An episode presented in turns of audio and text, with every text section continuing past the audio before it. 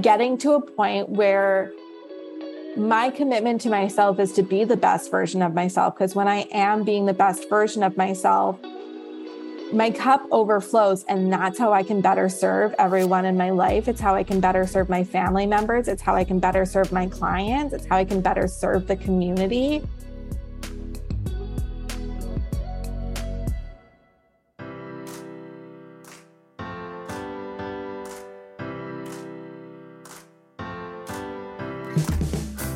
Hey, friend, welcome to the Cup of Chels podcast. I'm your host, Chelsea Holden, and as you can tell by the name, Cup of Chels is because I'm obsessed with coffee.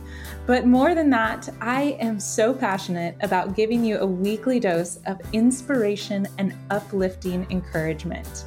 You can also be sure to chime in to interviews and conversations with some amazing people. So grab a cup of coffee, get comfy, and let's dive into today's show.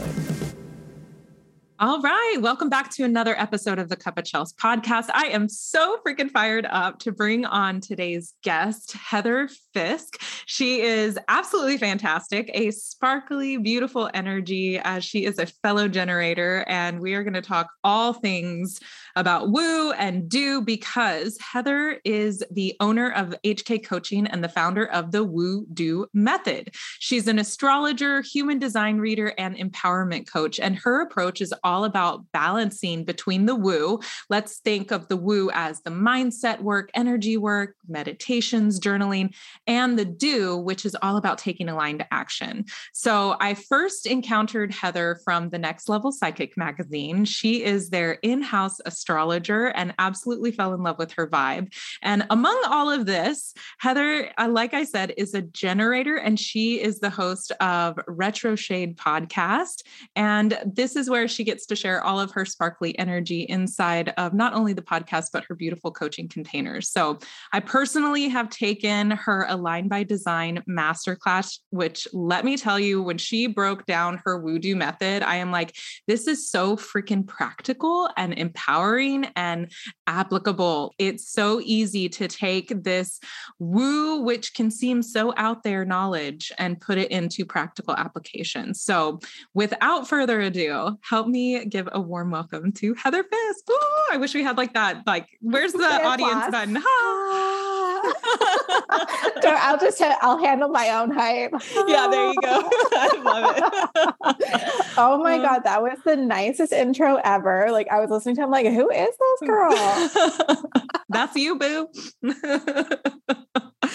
Oh, I'm oh so God. glad to have you on. This is so much fun. It's funny because I was posting on my stories about, you know, us doing this podcast and then Courtney Taylor who actually came up with the Next Level Psychic magazine was like, "Oh my gosh, you and Heather are connecting and I love this." And I'm like, "Well, duh. Like anybody that's in her world, I feel like naturally connected to." But yeah, going through your masterclass was just so beautiful. It was so great. I absolutely can see your marketing expertise come through among your expertise in all of the things that you do. So, why don't you just share with us a little bit of background, how you got into all the things that you're into, and yeah, just a little bit of your story. Oh my God. Thank you so much. That means the absolute world to me to hear that it resonated and it landed with you going through my master class. It's creating that class, creating this method has been a lifelong journey for me. And it's something that I'm so incredibly proud of and passionate about. And it's just, I'm in a season right now where I'm just, really feeling very validated by what it is that I've been doing and creating. And like mm. my life, everything that I've been experiencing is coming to this pinnacle. I love That's that. my line six talking, honey. it's just, it means the world to me. So thank you so much for sharing that. And Courtney also totally slid into my DMs and was like, oh my God, you're connected with Chelsea. I love when my favorite people come together. so fun. Oh my God, so funny. Okay. So I am somebody who's lived, like, I feel like several different lifetimes in this lifetime leading up to it, which again, hello, line six. Growing up, I had an idea of what it is that I wanted to do with my life, and everything came down to wanting to serve and wanting to help people. But I could never figure out what that looked like. the closest that I got to was in my teens. I think it was around the age of 16. I was like, relationship and family therapist. That's what I want.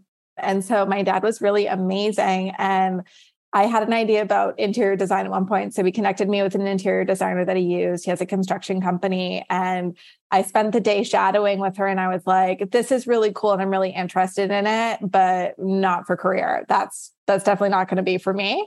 So when I mentioned therapy, his partner at the time, her sister was a therapist. So he connected us together and I had a full conversation with her. And I walked away with that with her words being, don't do it it's going to be so hard it's scarring it's impossible to get into it you're going to have to go through so many years of school the likelihood that you know you're going to be able to make it out of that get financially stable and actually build a career for yourself it's so hard and grueling like don't do it it's not it's not a place for women to thrive and i was scared of course not like i need to rethink my entire life like i really thought that was it so I graduated high school and I was like, I don't really know what I want to do. So I started working and I started landscaping.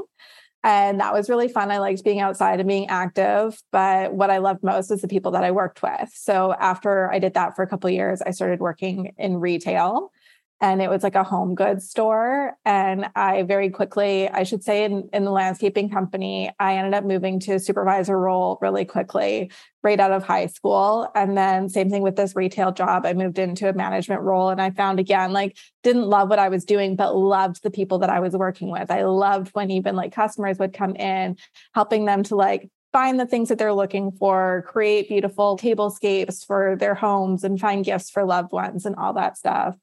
And then after a couple of years there, I started working in a gym and again, quickly moved into a management role. And I was just finding like I'm in my early 20s now and I'm consistently in management positions. I love working with people. So I thought, business. Mm. So I finally decided to go back to school, enroll in university to get my business degree. And I decided on a major in marketing because that was the closest that I could get to a psychology degree. Most like the foundations of everything you learn in marketing is rooted in psychology and understanding human behavior. So I'm like, okay, well, then I can take a four year psychology degree and it can be like a functioning psychology degree. Yeah. So after I graduated, university, I started working for a real estate tech company, which was by far the most toxic place that I've ever worked in my entire life. I'm sorry. I just have to like stop you right there. Like real estate being toxic. Okay, continue. I know. It's, I'm like an unpopular opinion. The real estate industry is toxic, right? so after building up some real resiliency and that, I was like, again, I love the people that I'm working with. I love helping people. I love breaking through mindset stuff that they're having, these limitations. And it was around this time that I hit like a real low point in my life. Like I would say that I hit absolute rock bottom in my life. And it came to a point where I was literally laying into my in my bed one night and thinking like, this can't be it. I can't be the only human being that has to suffer and struggle in this world. Like, why is my life so incredibly difficult? And if this is all that it is, it's not worth it.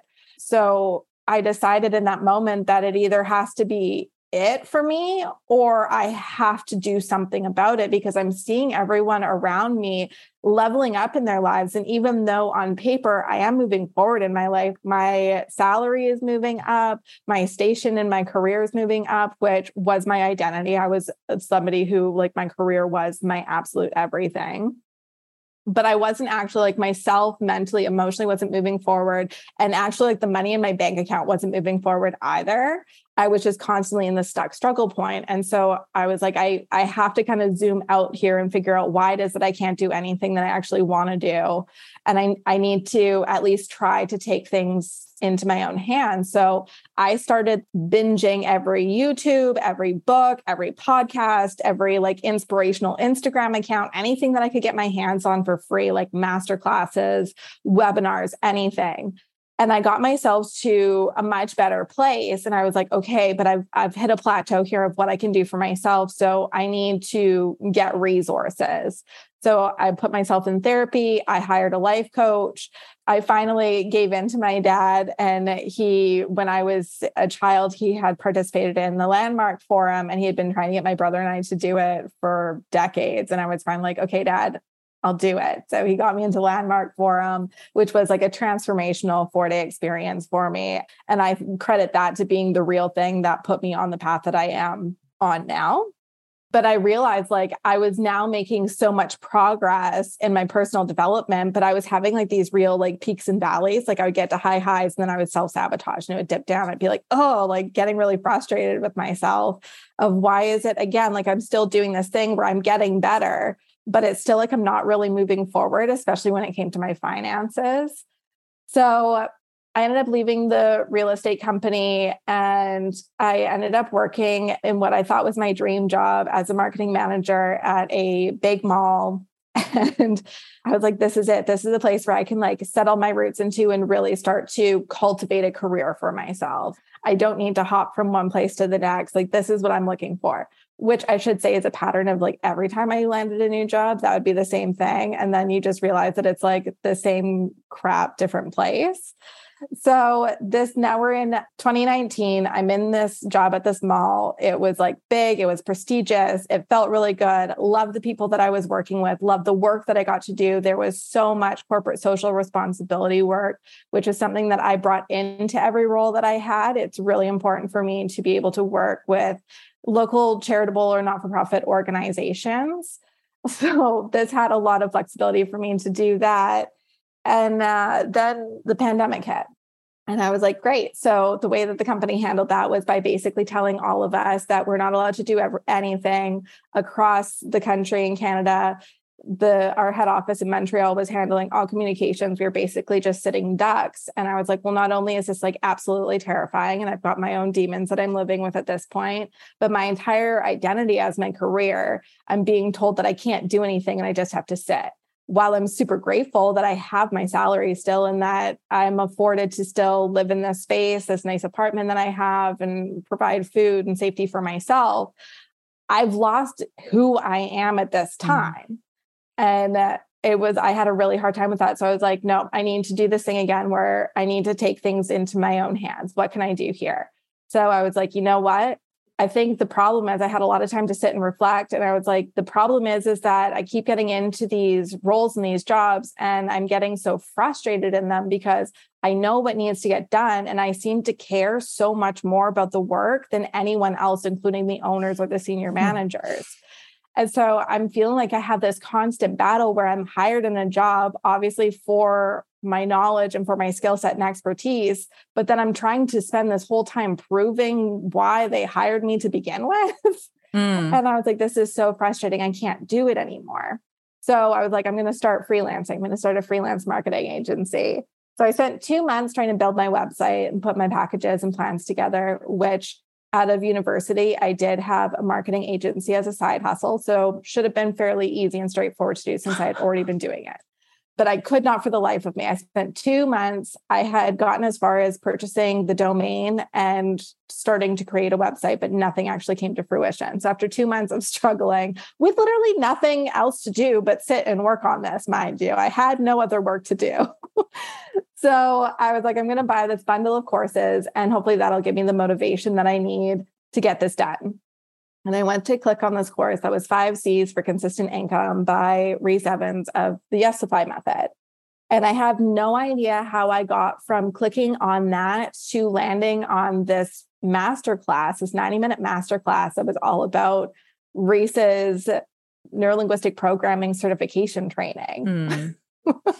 but I sat and I watched the whole thing. And it was the first time that I'd ever made it through a full masterclass or webinar because there's usually like some fluff at the beginning, a couple, like one or two little takeaways, and then a lot of it is pitching. Mm-hmm. And so I've never made it through a whole thing, but I watched and I felt like she was talking specifically to me. And so what it was was a neurolinguistic programming and life and success coaching training course. And I was like so excited and lit up about it. And I'm like, this feels like she was speaking directly to me the whole time. This is what I'm supposed to be doing. Everything that I've experienced has been leading up to the confidence in doing this. And so I called my best friend and I was like, D, I just went through this masterclass. I think that this is what I'm supposed to do with my life. And she was like, That sounds absolutely perfect for you. That is, I can see that happening for you. Mm. And I was like, You know what? I'm going to sleep on it tonight. And if I'm still this excited, I'm going to enroll tomorrow. And so I woke up the next day just as excited, if not more. I enrolled in that program. Two weeks later, there was an announcement in the company that I was working for that there was 60 middle management people being laid off. And then two weeks after that, we had a meeting letting us know that the actual physical building, the mall that I worked at, had a potential sale. Hmm. So I was like, interesting how everything is kind of falling into place here. So I'm like, you know what? I'm going to make a commitment to myself and I'm going to finish the certification by the end of the summer, August 30th, I'm going to be done. And then I can launch my business September 1st. And then by December 31st, I'm going to go full time. January 1st, 2021, I guess that would have been, I'll be full time in my business. But I'm launching on September 1st. In July, I'm told by my director of marketing that I'm no longer part of the team because the company's been sold. So I called HR and I'm like, what is this? Because I haven't been told that by HR yet. Mm. No one mm. else in my team has been told that the sale has been final. And HR was like, no, no, no, it's still potential. Don't know why you would have been told that. So I was like, okay, I'm going to continue on as normal, even though I'm not invited to any meetings anymore. and then at the beginning of August, I get told by the gift card group that the gift card program is being closed. So by the end of the month, like I have to take inventory of the gift cards and send them back because we're no longer part of the company's gift card program because the sale has been finalized. And I thought, okay, well, still haven't been told anything from HR about that. So I called my HR rep again and I say, listen, this is what happened. And he's like, no, no, no, like, don't know why that would have been happening. It nothing's been finalized. It's still just potential. It's all just rumors. So I was like, okay, well, this is like getting really confusing. So two weeks after that call, my HR rep calls and said, Can you get everyone together? We have to have a meeting. And in that meeting, they announced that the sale is finalized. And in two weeks, on August 30th, will be the last day that we're employed with our company because the sale's been finalized. It's a private sale. So employment wasn't negotiated as part of the terms of the deal. So it's completely up to the new owners whether they want to offer you new jobs or not. So as of August 30th, you guys are technically officially unemployed. And I said, Great. So I'd made a commitment to myself that I was going to be done August 30th, and I'm on track for that. And I was going to start my business on September 1st. The universe could not be louder at this point in time. Seriously. so I was like, listen, I'm going to, for the very first time in my life, listen to the signs and synchronicities that are coming to me. And so I was the first person in our company that was offered a job. I was offered a job twice by the new owners, and I turned it down twice. And I said, nope, September 1st, I'm doing my own thing best of luck to all of you. You seem wonderful, but I need to yeah. listen. So, September 1st, I launched my business. Within that first week, I signed my first full coaching client without anything really being launched. It was word of mouth, and she just came to me and it was perfect. So, I was like, great. So, I'm literally being set up for success here. And shortly after that, I discovered human design, which is where I found out that I'm a generator. And when I found out that I was a generator, I realized that the only time that I've actually unintentionally lived my design was in that decision that I made and that getting my coaching certification and sticking mm. to my guns and saying yes to me and my business and no to the decision that on paper looked like the logical, stable choice. Yeah. My entire life, I've looked at things like had option A and option B, and I would know that option A is the one that my gut is saying to go to and the one that I want to do. But option B is the one that's more logical, stable, and more acceptable by society standards. So I would always mm-hmm. go with option B and it would always bite me in the ass. And it's why I spent my entire life frustrated, burnt out. The reason why I was pouring all of my energy, even though I was exhausted and resenting every little bit of it because I have life force energy that can't turn off. And I was feeling so burned out about it for that reason. And then I get frustrated that no one else cared because it wasn't meant for me. Uh, and, wow. Yeah. so it just it has built and grown from there and human design has become such an important part of the work that i do because of how important it's been for myself and that's how the WooDo method came to be and why i'm so proud of it is because it's not like a step by step blueprint, but it is a method that works for absolutely everyone. It is 100% adaptable to anything that you want to create in your life. Yes. Yeah. And having gone through your masterclass too, you can see that too. It's not like, you have to follow these steps. No, it's like, mm-hmm. here's this method. Because what I loved about it too, and what's coming up for me is the reality check Mm. where it's like, okay, let's check in with where we're at right now, meeting ourselves where we're at right now, and then pivoting and adjusting accordingly. And you, with that line six, right, having lived the first part of your life as a line three and all the experimenting and stuff, like it's that's how you can so effortlessly tell people this is a method you can tap into, right? Because you've yeah. done the experimentation. This is helping people do their own experimentation as well. So, very, very cool. Absolutely. The reality check is the part that we skip over the most because it's the most uncomfortable part. We don't want to have to face because we have so much emotions that we put on everything. So we try to skip over instead of meeting ourselves where we're at and just looking at it as information and data. And when we just collect that information and data of where we're at right now, that's when we can pinpoint where the actual patterns are happening in the self destruction or self sabotaging, those limiting beliefs, as uncomfortable as they may be.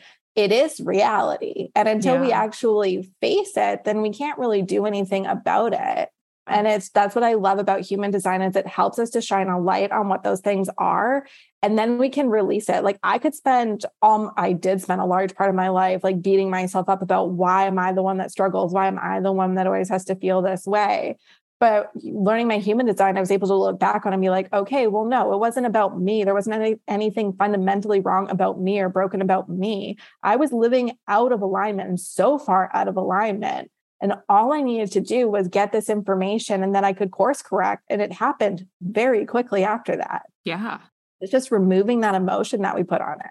Yeah. And I was having a conversation this morning about how we can attach to our emotions so much. And it's really about being this loving observer of what's going on and experiencing the feeling as opposed to being in it right oh, mm-hmm. oh i know that i'm feeling this way i'm see myself getting frustrated i see myself yeah. feeling really bitter and having resentment towards others you know like why is this using it like you said as the information and data so that we can course correct truly yeah.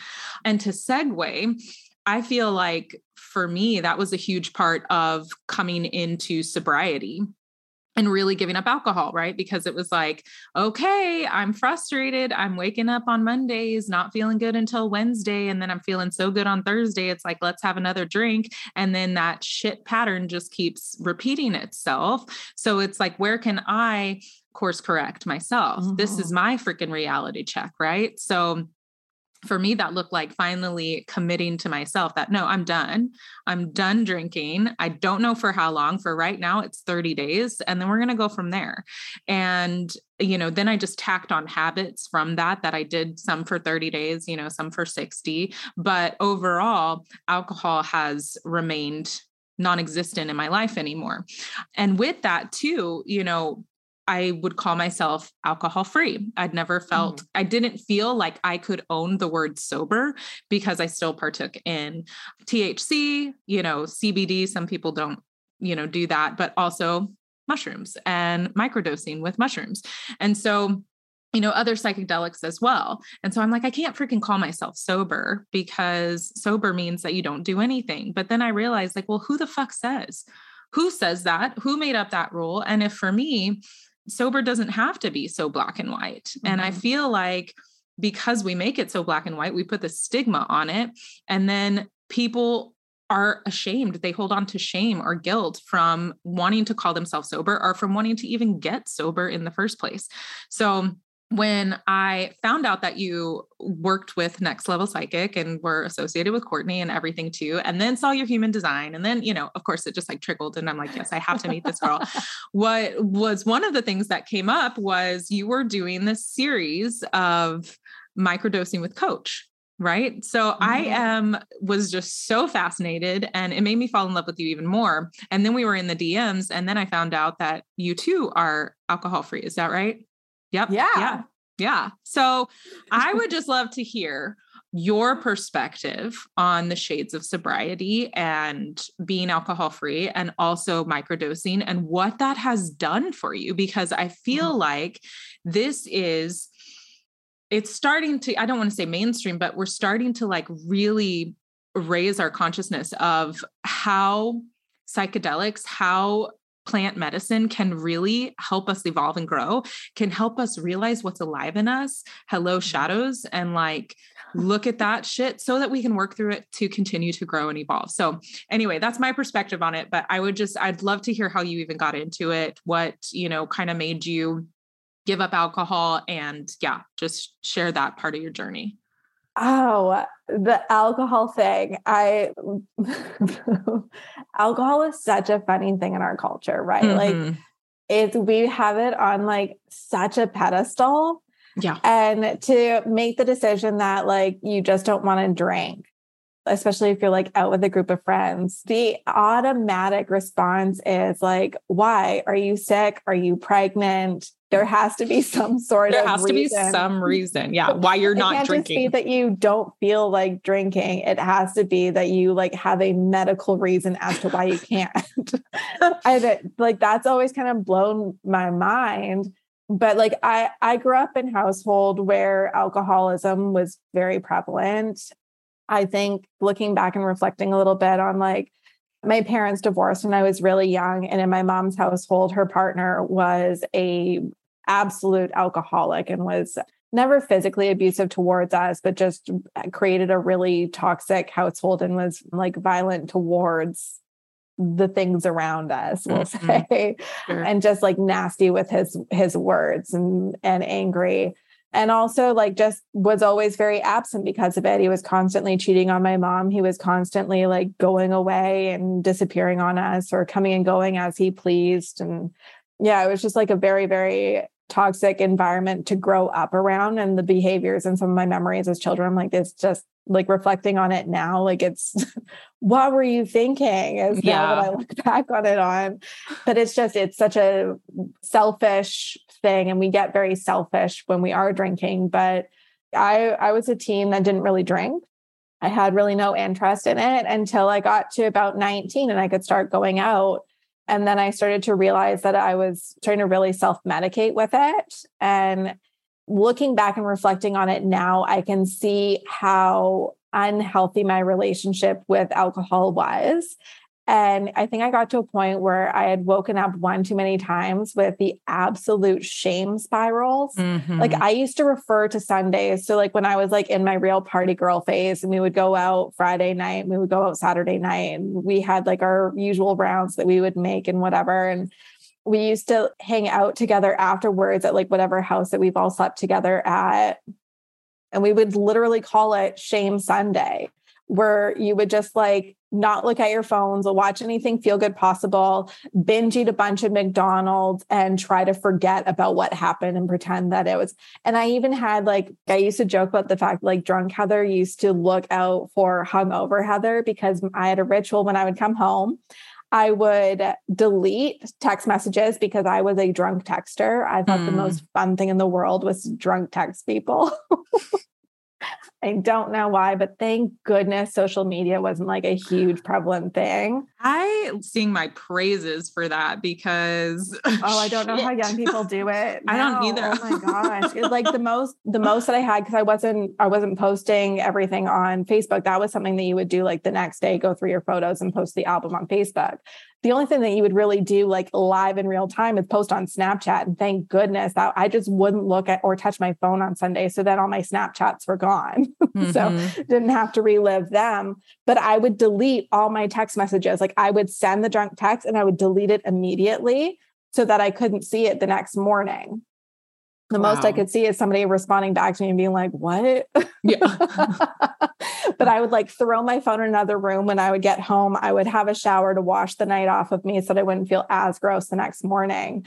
But yeah, it just got to a point where in my, it was during the pandemic that I decided, or like tough talk with myself, that this is a problem that I have. I don't like who I am when I'm drinking. I don't like the feeling. It's taking days to recover. Mm-hmm and I don't have fun when I'm doing it. And when I actually think about what alcohol actually is, it's a depressant and a toxin. And mm-hmm. I'm on this pursuit now of, you know, studying our mind, our subconscious and our conscious mind. And so I'm getting really into neuroscience and learning about our brain function and understanding that as we're drinking, the damage that we're doing to our brains and our minds. Mm. And I'm just running like I'm trying to build this company. I'm trying to get this certificate done. And if I'm drinking, I can't stay to the strict schedule that I have for myself. So that was where it first started for me was just that summer i needed to not drink because i couldn't afford a day or two days or three days of being hungover. And i was realizing at that time that like i was compulsively drinking. So it was usually around a time where i was mad or i was frustrated so mm-hmm. i would have a drink. Or even like when it's fun like i didn't really know where my limits were or even if I did know where my limits were, I would push past them anyways because I also like felt like I could handle more alcohol than I could. But I always told myself that like I didn't have a problem because no one told me that I had a problem. And people liked to go out with me. I'm fun. I'm a good time. The only problem is like the shame that I feel myself the next day, but no one knows that because I bottle everything up and I keep mm-hmm. everything internalized to myself. So there was one really bad night in June of 2020. And that was when I was like, I really can't afford because this is throwing off the schedule of my certification by like a few days and I can't afford it. So I had to make a promise to myself that that was not going to be it. And then I realized that like I know that I'm a fun person. I know that I'm a good time. And I personally think I'm more fun if I'm sober mm-hmm. because I don't have to get into that spiral for myself and I can just have more fun and be more lively.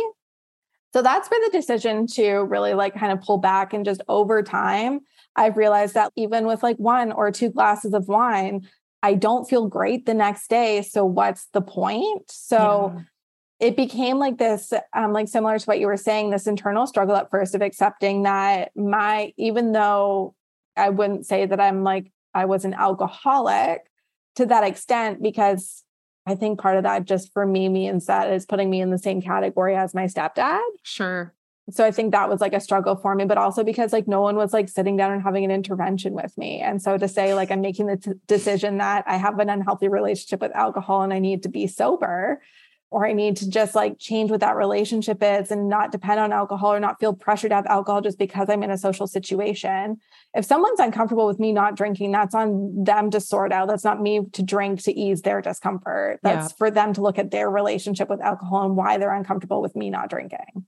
And that's a lot that a lot of that has come from the coursework that I've done and the work that I do now rooted in that so that's where like the alcohol thing has come from. And even like my dad and my sister-in-law, my brother, like my whole family has kind of gone through separately, but together, like having this discussion that none of us really enjoy drinking. It's not really a good time. And even like my uh, my uncle, he has gotten to the same point as, as well, where he's like, it's just not worth it. I don't see the purpose anymore. I feel better not drinking. I don't see what it adds to my life at this point. That said, like sometimes having a glass of wine is nice. Yeah. That I'm recognizing that, like, if I do, it has to be very little and I have to have a lot of water afterwards because even that little bit will throw me off. And it's just getting to a point where my commitment to myself is to be the best version of myself. Because when I am being the best version of myself, my cup overflows and that's how I can better serve everyone in my life. It's how I can better serve my family members. It's how I can better serve my clients. It's how I can better serve the community. And being that way helps me to bring my purpose in this world forward. So if that's what my commitment is, then that's partly having to commit to optimizing my body and its functions and adding a toxin and a depressant to it. It's just counterproductive. It's not aligned and it just doesn't feel right. And I think that's for me where it's come through is making that commitment to myself and understanding that it's just about following what feels right for me and honoring that and letting go of any external judgments. Yeah. Yeah, totally. No, that it all makes so much sense. And I resonate with your story so deeply because that was the same for me too. You know, feeling like well, how am I going to be fun? How am I going to be fun? How am I going to have fun if I'm not drinking? And also, what are people even going to think? Mm-hmm. Because this is what I've done with them. Right. And part of the thing for me too was I found myself having the same fucking conversations over and over again. And here I was diving deeper into my own self development and, you know, really wanting to expand that. So, yeah, it was a huge eye opener for like if i want to grow if i really want to like be the best version of myself too my relationship with alcohol alcohol is so toxic. It's so toxic. It's not serving me. I'm done. We're through this now. And whatever's going to happen because of this decision is meant to happen you know and i think like that can be such a scary part for people is to feel like they're going to miss out on so much right? And that that also comes from that lack mindset right? It's like mm-hmm. well yeah things are going to change and shift but if we're not changing we're not growing. So aside from that what all do we get to gain? I don't know how many times i wrote out like pros and cons lists of not drinking you know and and the pros always outweighed the cons but i would still get sucked back into doing it for the sake of not wanting to have the conversation not wanting to be questioned and also just like well this is fucking comfortable and this is this is what we do. So Oh, the number of times that I ended up just saying, fine, give me a drink just to shut people up. Yeah yeah was crazy mm-hmm. Mm-hmm. and it's yeah there's part of it of just being like when we say that we when we make the decision that like i just don't want to drink anymore and even making that decision because i'm recognizing that i don't have a healthy relationship with alcohol it's like okay well do I then have to say like, hi, my name is Heather. I'm an alcoholic and have yeah. to go find like AA meetings? I'm like, I don't really, because I don't feel a compulsive need. I'm not hiding it. I don't feel like I have it. Yeah. Like I can just not drink and that feels fine. But it is very difficult yeah because it's a, it's almost like you make that decision you're like well what does that mean about me and who i am now mm-hmm. when mm-hmm. really all it is is just you saying that i don't want to drink it's like if you decide that you like don't want to have a piece of cake no one's like well, why not you're no fun are you like a cakeaholic like, yeah. like yeah you don't have all these things but it's just it's because alcohol has become such a big part of our society and we've made it mean so much yeah. And we just need to lay off. I agree. I agree. And tap into things that can explore curiosities in other ways. I mm-hmm. should say it that way. Yeah. So. Something else really cool that I have found in this as well, and especially as like I stand in my power when I say I don't want to drink, it doesn't mean that I'm not going to go out with my girlfriends to like go out for dinner and stuff and whatever but I'm finding more and more that the more that I stand in it, the more that my friends are like getting curious about it as well. And I think that's one of the things about the shades of sobriety that I get really excited about is it's not black or white. It's not having to say like I'm alcohol free, I'm sober. Can just be like, I just don't want to have that. Yeah. Yeah. just don't want to have a cocktail. I don't want to have a glass of wine. Just like I don't want, I don't drink pop because pop is also like so toxic and does so many gnarly things to our bodies. Yet nobody is questioning about that. Everyone's like, yeah, no, pop is disgusting. why, are we being lighter on that than on alcohol? yeah, it's crazy. I can get into like all kinds of conspiracy, what I feel like, you know, just the control that keeping people addicted to things, you know, can have, but we won't go there on this conversation. uh, Speaking about that, let's get into psychedelics. yeah, let's get into psychedelics. No, seriously. I am so curious though. I personally have microdosed before. I've never had a full blown see things trip on mushrooms. Mm-hmm. I have on other things, but the microdosing for me has really it's like this state of bliss where mm-hmm. there's so much clarity and the stream of consciousness is that it's just clean. It's it's you know like this clean perspective on life on anything really that's coming up for you. But for me that's what it's been. And and i've gone in and out of the microdosing and recently feeling the call to like get back into it too. So I'm really glad that we're having this conversation mm-hmm. right now for it. So yeah, I would just love to hear your perspective with it. Yeah. So uh, like funny about me. I like never did a drug, was not into it. I had my nose turned so far up. My brother was like a typical teen. He like a drink, he smoked weed and stuff. And I thought that he was such a trash human for it. um, made my opinion so known. And like anyone, like even through my teens, like even smoking pot, I was like, you're just like, no, that's not it. That's gross. You're a stoner. You're a loser. just such a snob about it. And um, I was listening to the Almost 30 podcast. Mm-hmm.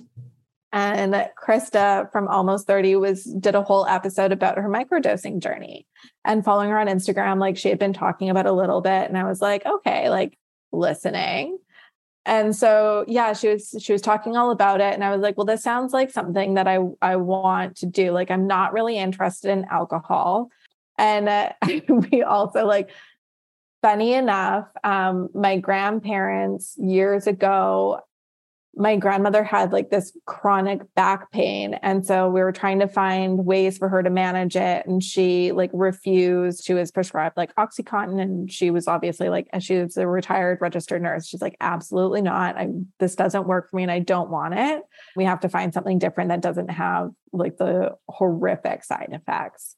So we ended up like going down the marijuana route and she didn't want to smoke it. So we tried a bunch of edibles for her. And my dad actually made her brownies. And uh, he love it. Like he froze some for me because I was like, I want to try them. Like if Ganny's doing it, then I can do it. Like that was like the marker for me that like if my grandmother was doing it, she was going to do it. Like it has to be okay, so I can start relaxing on my like anti marijuana, anti drug state.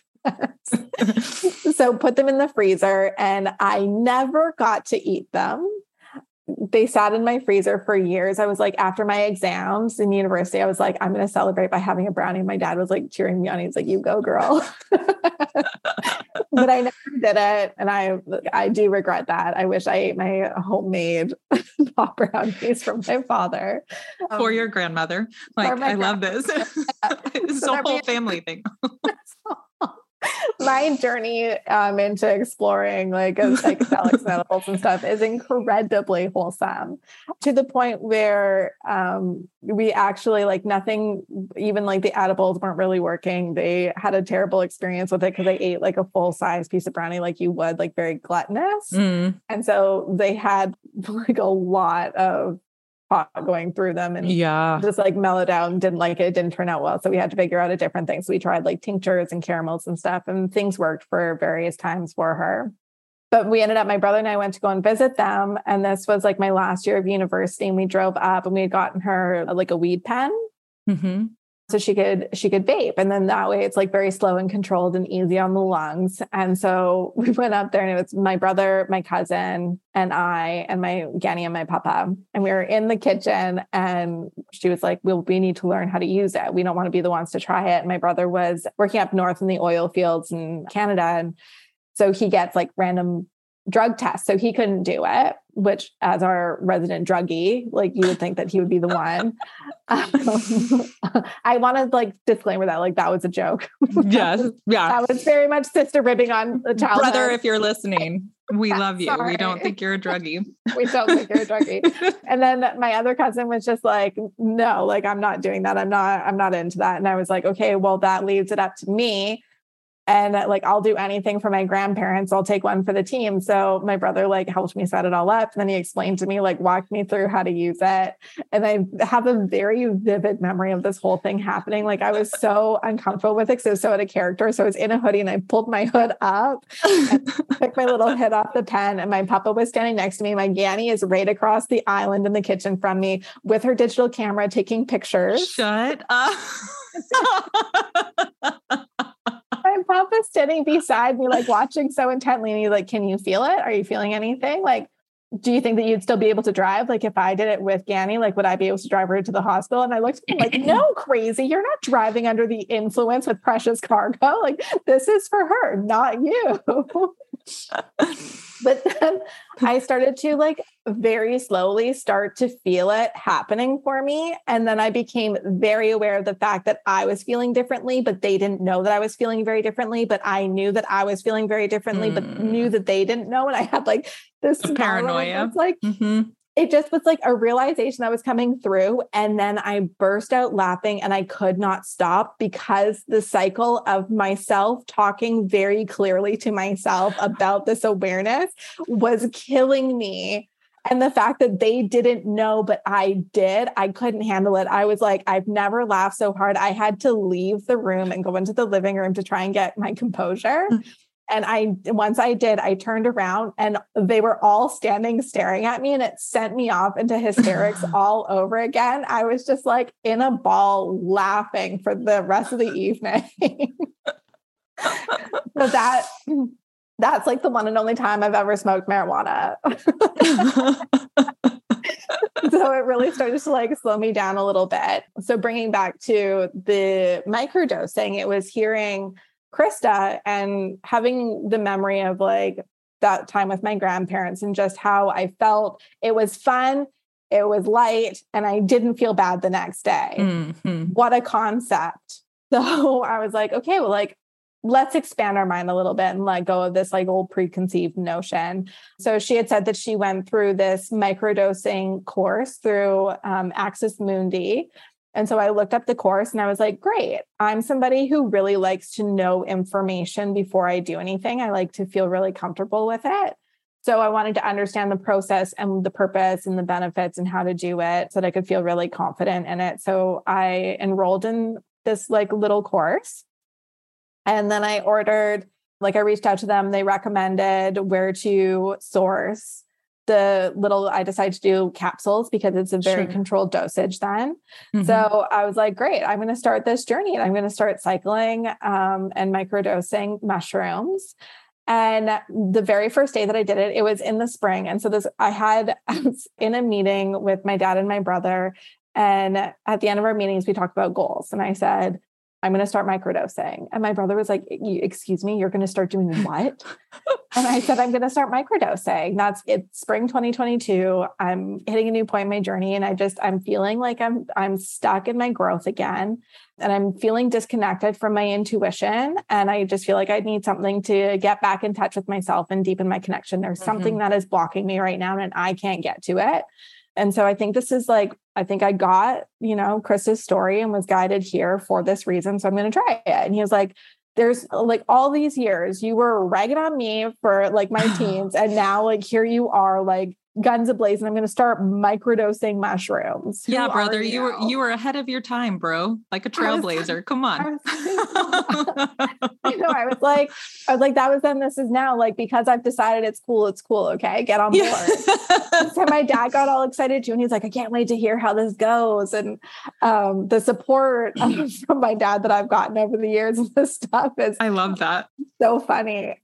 So yeah, I started doing it my very first day. I was like, it was a Sunday, and I was like, this is going to be great. I'm going to have like a real mellow Sunday. I'm not going to have anything on my calendar because I don't know like how it's going to affect me. I don't know if I'm going to like roll on this or anything because I'm so out of my league here. And I it was a really sunny, beautiful spring Sunday, and I like took my pill. I did this like meditation with it, and I could like start to feel it kind of it was just like a warm feeling that washed over mm-hmm. me. And I was just feeling like how you said it, like blissful. So I was like, I am completely like uninhibited right now. I'm just feeling like really happy. So I went and I drove myself out to this local park so I could go on a little nature walk. And it was without a doubt the most magical moment of my life. I was just like smiling like a freaking idiot walking yeah. through this forest. I got to a point where I just like, I stopped. I'm also a hyper paranoid person. So constantly thinking that somebody's out to get me and like largely be largely because I've spent my entire life studying serial killers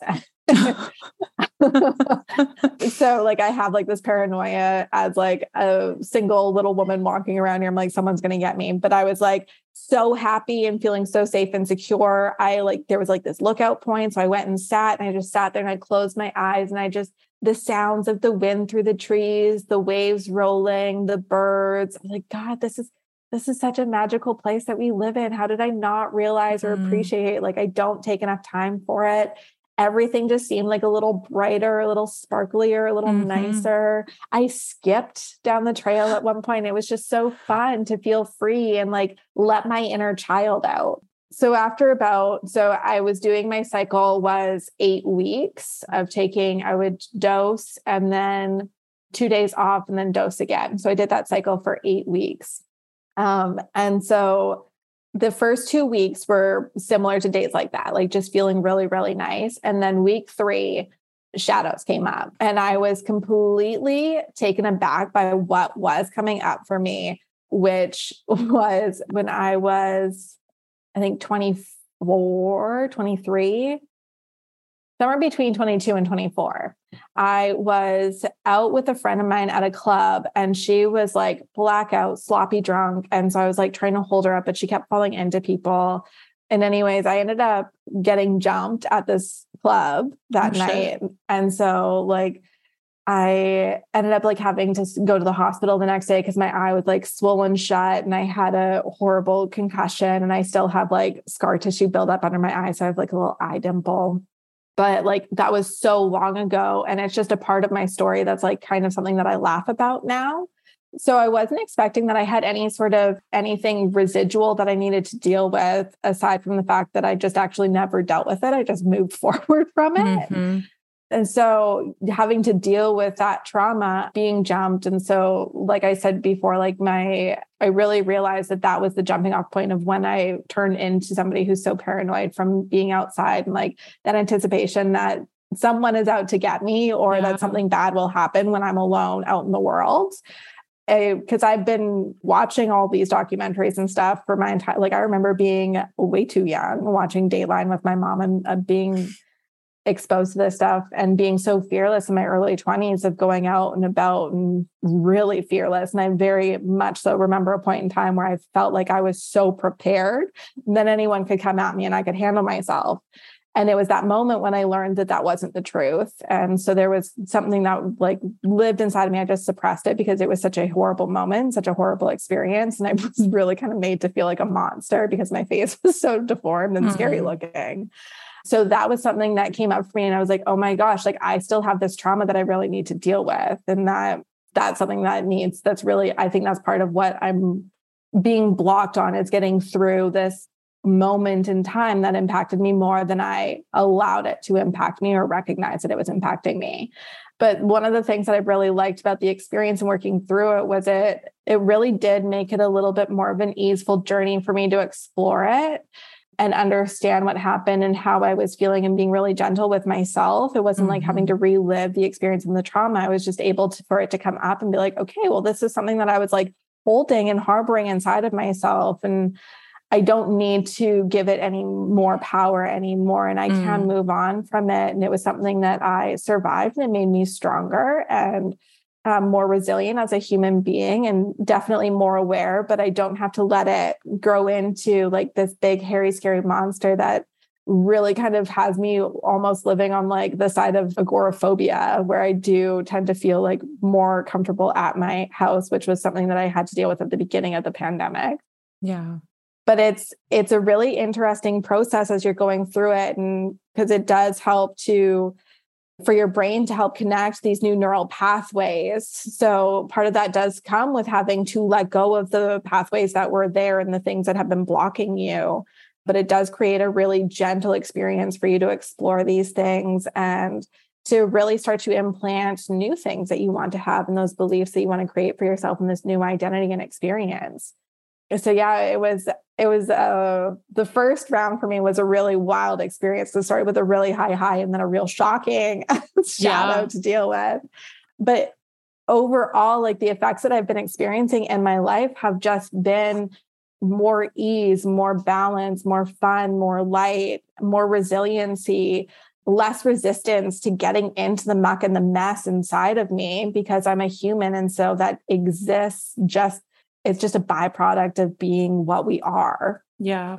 And living life. And I just can't hype it up enough. So much to the point where like I've become the pusher in our family. Like I just went ahead and ordered packages for my brother, my sister-in-law, my dad, and my stepmom.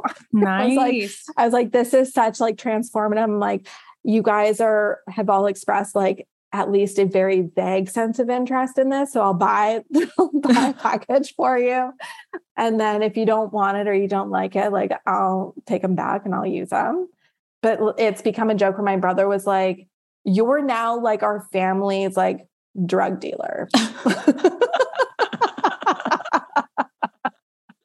I was like, you want a dose? I know where to Let me know how much you want. right. Oh my gosh. I love that story. And thank you so much for just being vulnerable and for sharing all of your journey with us. You know, and I think that you openly sharing about the shadow side of it coming up, you know, sets the expectation that it's not always going to be blissful. Yeah. The last time that we dosed, my husband and I both, we hadn't in a couple of weeks. And the way we were doing it was it's a not a capsule so much as a pressed vitamin, but half mm. of it, you know, four days on, three days off, four days on, three days off. And then we worked up to a full vitamin. And then we were off for like two, three weeks. And so when we came back on, I was like, oh, we'll just take a full vitamin again. Yeah. And it brought up what was alive in us. And at that day, it was a lot of anxiety, a lot of anxiety. Mm-hmm. And so, you know, it, for me, I was able to navigate it. I don't know how well my husband did that day. I mean, he worked through it, but I think it was more of just like trying to avoid and push down. So yeah. I appreciate you sharing about the sh- the bringing up the shadows because it will do that and part of the work, as you know, is being okay to look at the darkness and not that it's bad, but only because it's ready to be gone. It's mm-hmm. ready to transcend and for that energy to just like move out of us, you know. So if y'all are interested in listening and, you know, have been curious about that, like know that this is an aspect of it that may happen for you but also it is just part of you like you said it's part of being human it's the same as like having a difficult conversation with your partner or with you know a loved one these are things that we have to go through and in order to grow we got to look at our shit sometimes you know mm-hmm. and that's only so we can clean it up and come out better on the other side of it so oh absolutely and it's something that i really recognized was that it's really reinforcing that everything that comes up, your experiences, whether they're present and happening in current time or they're past that are coming back, it's all happening for you, not to you. Yeah. So it's just, it's shining a light. And it's like, I love what you said about it. It's coming up because it's ready to leave. Mm-hmm. And I really started working cl- more closely and in depth with the practice of forgiveness and through Ho'oponopono, which is the ancient yeah. Hawaiian practice for forgiveness. And that has really been helpful for me to navigate, especially that instance. I really leaned into that practice. And for anyone who's listening who isn't familiar with Ho'oponopono, the, the act of forgiveness and the way that it's looked at through this practice is not about condoning any acts or anything that's happened. It's about releasing for you and your attachment to it. Because when we hold on to grudges or anger, it's a toxin that we hold within us. It's a negative energy that brings us down and anchors us into that thing that we didn't enjoy. And so when you are able to release yourself from it, you are literally able to set yourself free and move forward. And it kind of helps to like launch you forward. And it's as simple as just saying the phrase, I'm sorry. Please forgive me. Thank you. I love you. And recognize that everything that you've been through has taught you some lesson and has helped you to grow and to become who you are. So, holding resentment or feeling bad or any other emotion that you're placing on that or feeling you're placing on that thing that makes you feel scared of it or upset by it or wanting to resist it you're anchoring into that. So it will forever be something that holds you down in your life whether you're consciously or unconsciously aware of mm. it and that's really what that moment was for me because i had so much shame from it where it wasn't for me to be ashamed of.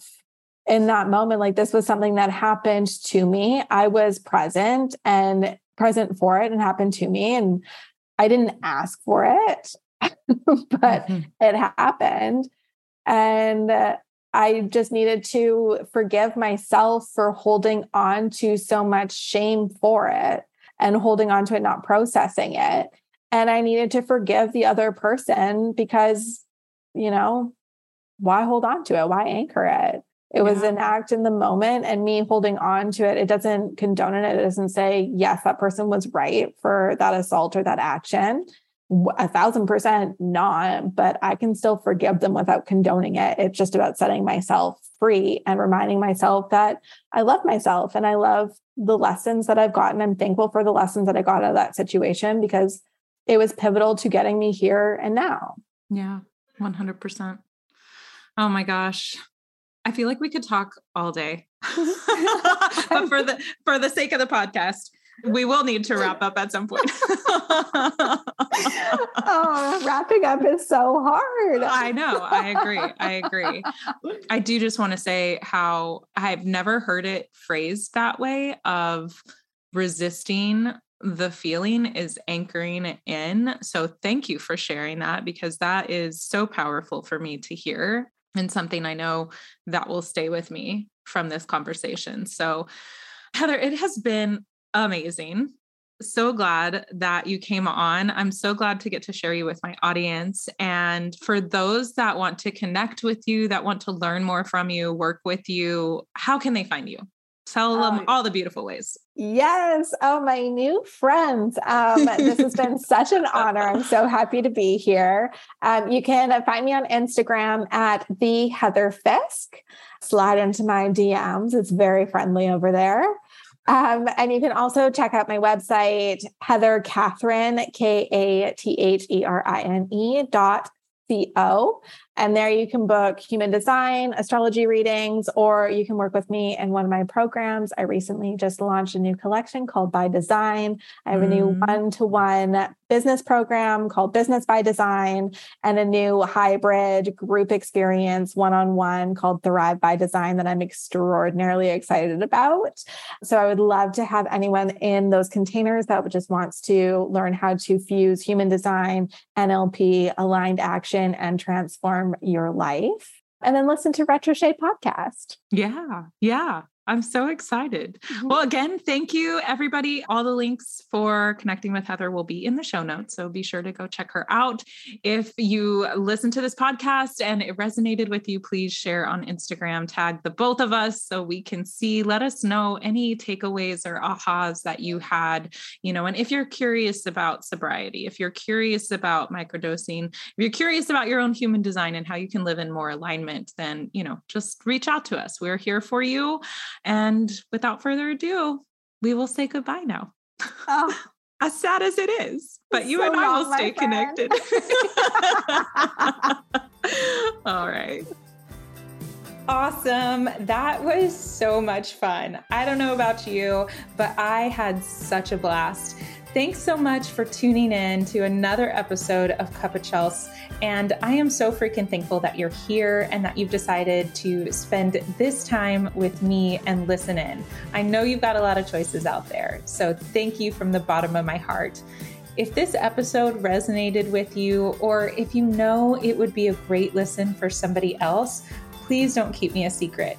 Be sure to share it, take a screenshot, post it on Instagram, use the hashtag CuppaChels, that's C U P P A C H E L S, and also subscribe so you can always get the latest episode directly.